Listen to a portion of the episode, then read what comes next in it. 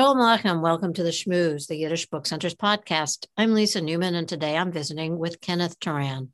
Kenneth is a film critic whose work appears in the LA Times and can be heard on NPR. I want to thank you for joining me today, Ken. Um, and I thought maybe what I'd do is get started by explaining to our listeners how today's conversation came about. Um, because I've been in touch with you to ask if you'd like to recommend some films that would tie to our great Jewish Books Club selection this month, which is How Yiddish Changed America and How America Changed Yiddish. Um, and thankfully, you agreed, which brings us together today. Um, and I'm eager to get to your list. But before that, if you will indulge me, I thought I'd give our listeners who may not be familiar with the book just a little bit of background, which will help them to understand how your selections tie into that and how my questions may speak to that, as it were. This is what Restless Books, the publisher of the anthology, writes Is it possible to conceive of the American diet without bagels? Or Star Trek without Mr. Spock? Are the creatures in Maurice Sendak's Where the Wild Things Are based on Holocaust survivors? And how has Yiddish, a language without a country, influenced Hollywood? These and other questions are explored in this rich anthology of the interplay of Yiddish and American culture, edited by award winning authors and scholars Ilan Stavans and Josh Lambert. It starts with the arrival of Ashkenazi immigrants to New York City's Lower East Side and follows Yiddish as it moves into Hollywood, Broadway, literature, politics, and resistance it takes deep dives into cuisine, language, popular culture, and even Yiddish in the other Americas.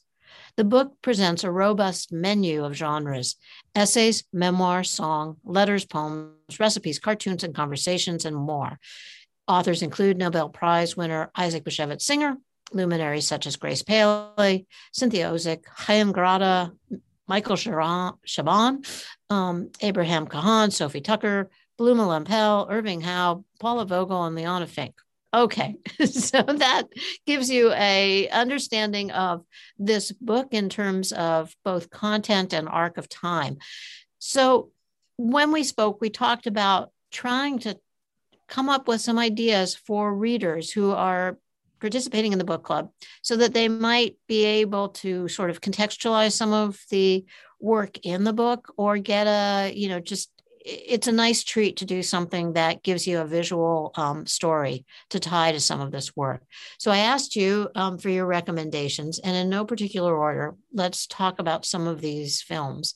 The first, they feel like um, companions, so I'm joining them together and would love to hear your thoughts on your choice of Hester Street and Crossing Delancey and maybe as they relate sort of to first generation immigrants, multi generational challenges, all of which are part of the conversation in this book.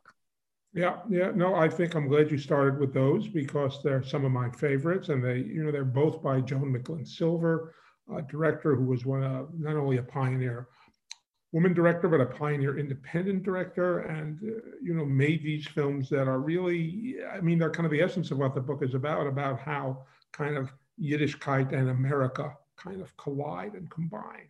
Hester Street was uh, Joan Micklin Silver's debut. It starred Carol Kane, who was actually nominated for a Best Supporting Actress Oscar, which was quite an accomplishment for a small film like this. Uh, it's taken from an Abraham Cahan short story about an immigrant woman who comes, this is, you know, around the turn of the century, comes to New York her husband's there already, and it's about what happens in their marriage when she shows up being the greenhorn and he's the American, and how does it work out? Uh, Crossing Delancey is 1988. It's about a dozen years later. It's a much more contemporary story. It's set basically in you know today's New York and uh, the New York of 1988. Amy Irving plays a sophisticated young woman. She works in a bookstore. Uh, she's not really interested in her Jewish past very much, but she has a a kind of a matchmaking grandmother who is insistent that she go out with the local pickle man. The grandmother still lives on the Lower East Side. The guy owns a pickle store. And, you know, to Amy Irving, this is like anathema. You know, this is like the last person on earth she wants to go out with.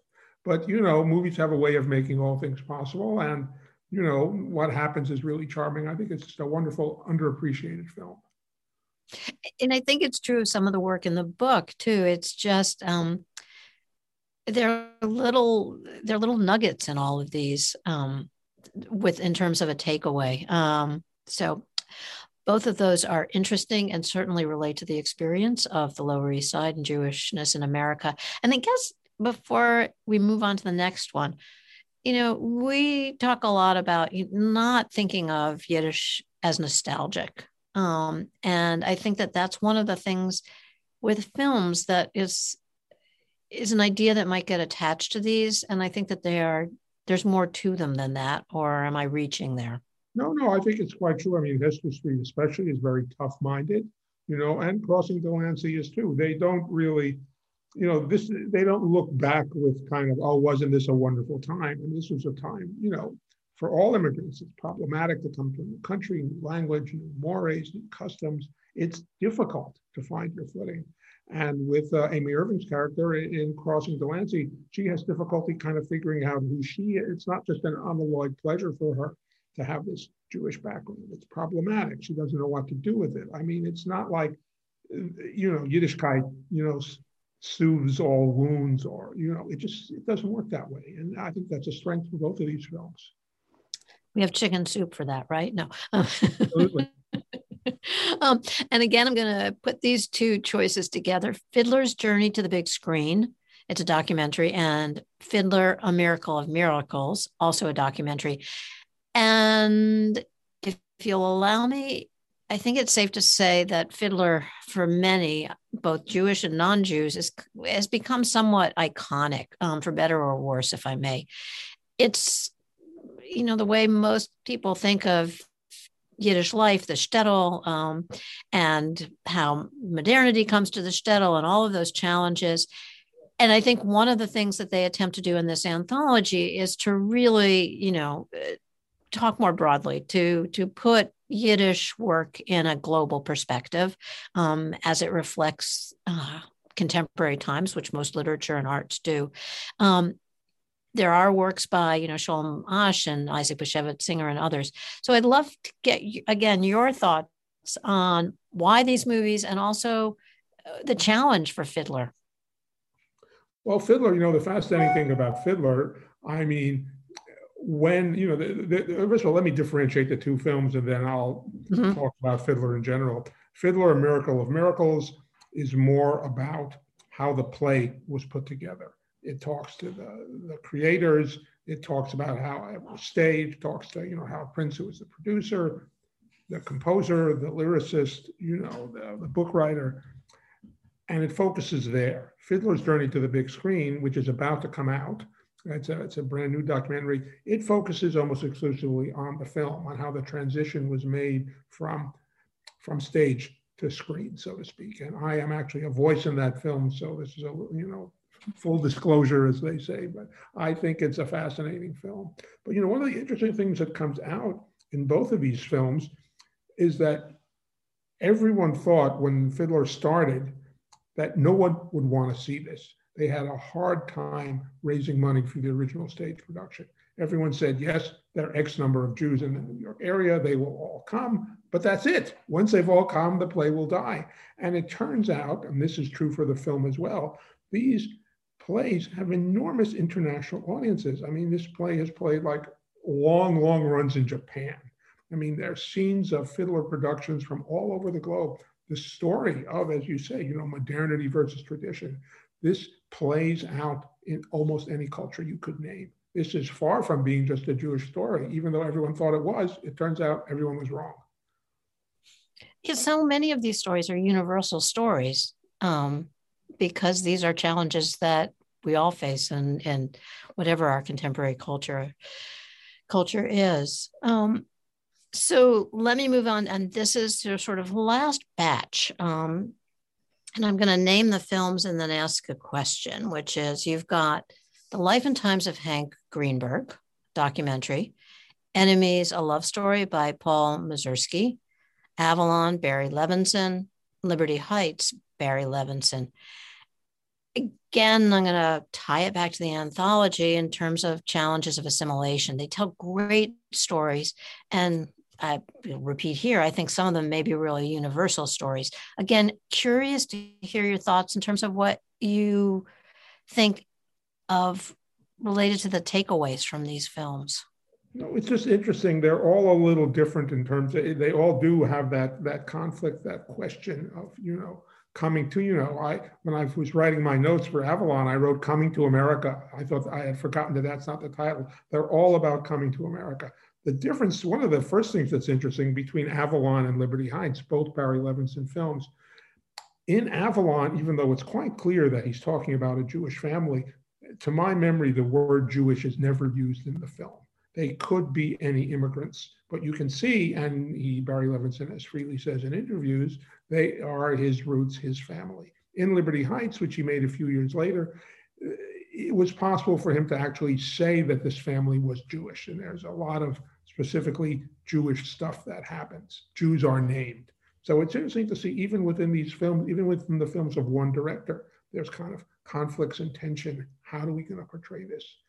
Uh, Enemies a love story, you know, is Paul Mazursky, as you said, it's it's about a very specific aspect. It's probably in some ways the most specifically Jewish film of the entire bunch because it's about a Holocaust survivor who comes to the United States and gets into, as often happens in Singer novels, all kinds of romantic entanglements. And you know, but in some ways, the, the film that I'm also very partial to, the life and times of Hank Greenberg, because he had an impact on American culture when he played baseball there were not a lot of Jews in baseball. He was really the first Jewish baseball star.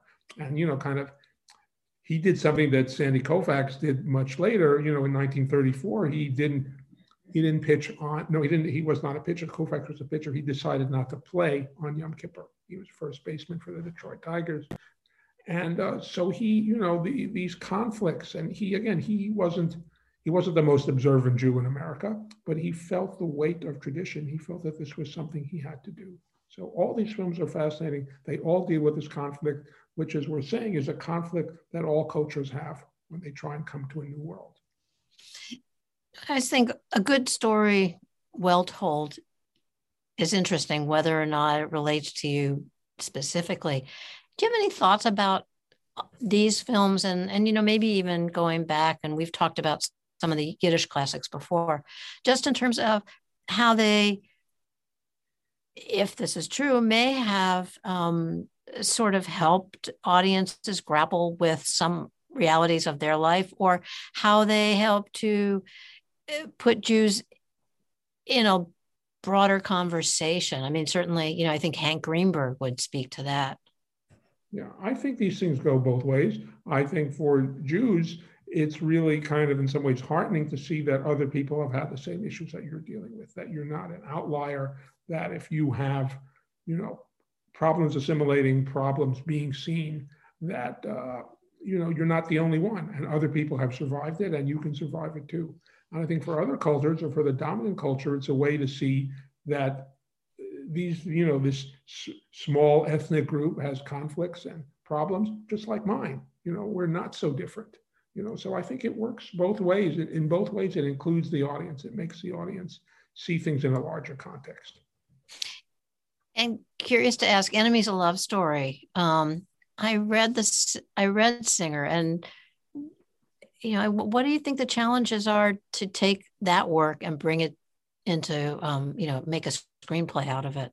Well, I mean, Roger Simon, who wrote the screenplay, tells a story that uh, when they were shopping this around, I mean, people, you know, again, Hollywood is, a, is an entity that has a lot of Jews in executive positions, but has not always been comfortable with, with the people in, in, those positions are not always comfortable with being Jewish.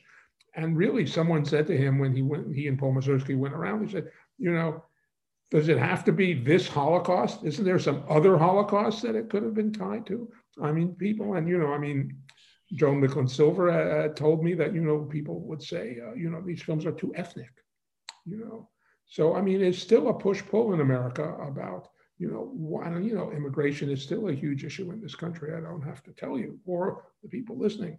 So I mean, this is still stuff that is going on. This is still stuff that we are grappling with. It's difficult stuff, but again, seeing it on film makes it more approachable, makes us understand how universal it is. And do you think that they date well? I think they all do. You know, as I look at this, I mean, some of these films on this list I've seen recently. Uh, there's not one of them I couldn't see tomorrow. You know, I think they really they hold up. You know, because the, the essence of them is very pure. You know, in a lot of these, you know, in the Barry Levinson films, they're his story. You know, and uh, you know, Fiddler still has this great resonance all around the world, and you know, it's too bad. I'm hoping that someday they'll film the Fiddler in Yiddish that played in New York for mm-hmm. many, many months.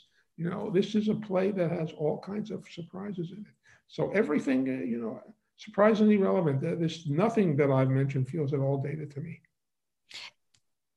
So you go back and look at films again. I'm always curious about that. It's, you know, when you read back um, and or when you watch back, that you come to it with a obviously a different perspective and years. Um, again, to put you on the spot, is there one that's really interesting for you to go back to?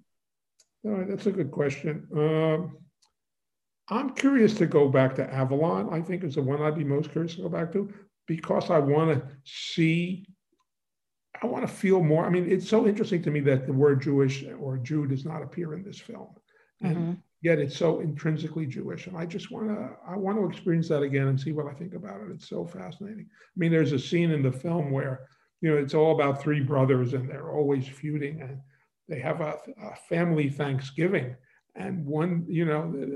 One brother is always late and they always wait for him before they cut the turkey. And one day they're just fed up and they cut the turkey without him. And he walks in the door and he says, You cut the turkey. You know, and he turns and leaves and like never to be seen again. You know, it's such a classic feud, such a classic family feud. Anyone who's had sibling issues will really appreciate it. So, you know, I kind of want to see if I think it's a good, at the time, I thought it was not a good idea. Not to say that uh, the family was Jewish, obvious as it was. And I wonder if my ideas will change if I see it again. Do you think it was intentional? it had to be intentional. Yeah.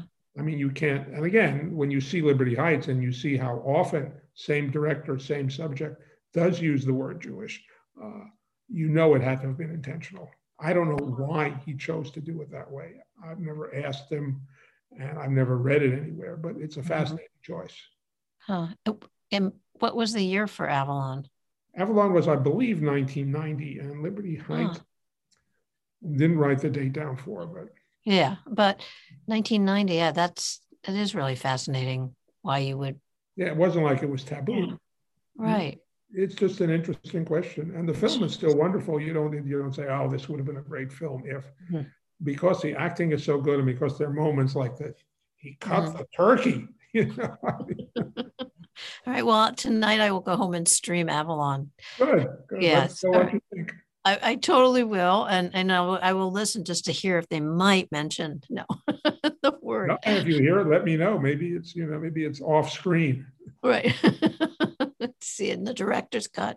Yeah, um, so you know, again, I think that the list could probably go on and on. I didn't um, hold up to my end of the bargain. I said I would mention some to you and and, and throw them out, and I apologize.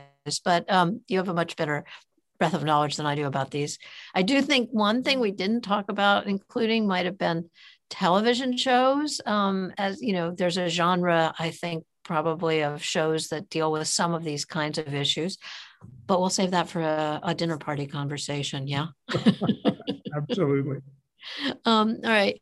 Thank you, as always, Kenneth Turan, for joining us. Um, listeners, most of these films are available to stream. One is forthcoming, which is the Fiddler documentary. Correct title for that is Fiddler's Journey to the Big Screen.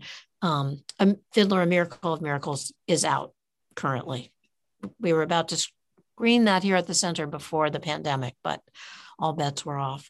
Um, the book how Yiddish Changed America and How America Changed Yiddish is available at shop.yiddishbookcenter.org. And there you can also learn how to sign up and participate in our great Jewish Books book club. You can view the other selections. The membership is free. We just want you to read along with us. And I will add that you'll also find a really great selection of classic Yiddish films available through our bookstore. And those are films that Kenneth and I have discussed on another podcast. So consider those. Um, drop by shop.yiddishbookcenter.org. Um, thank you again. Um, such a pleasure and an honor to have you on. Well, thank you, Lisa. It's always an invigorating conversation when you and we get together. Um, all right. Well, we'll encourage everybody to read and watch and tune in again. Thanks again. Thank you.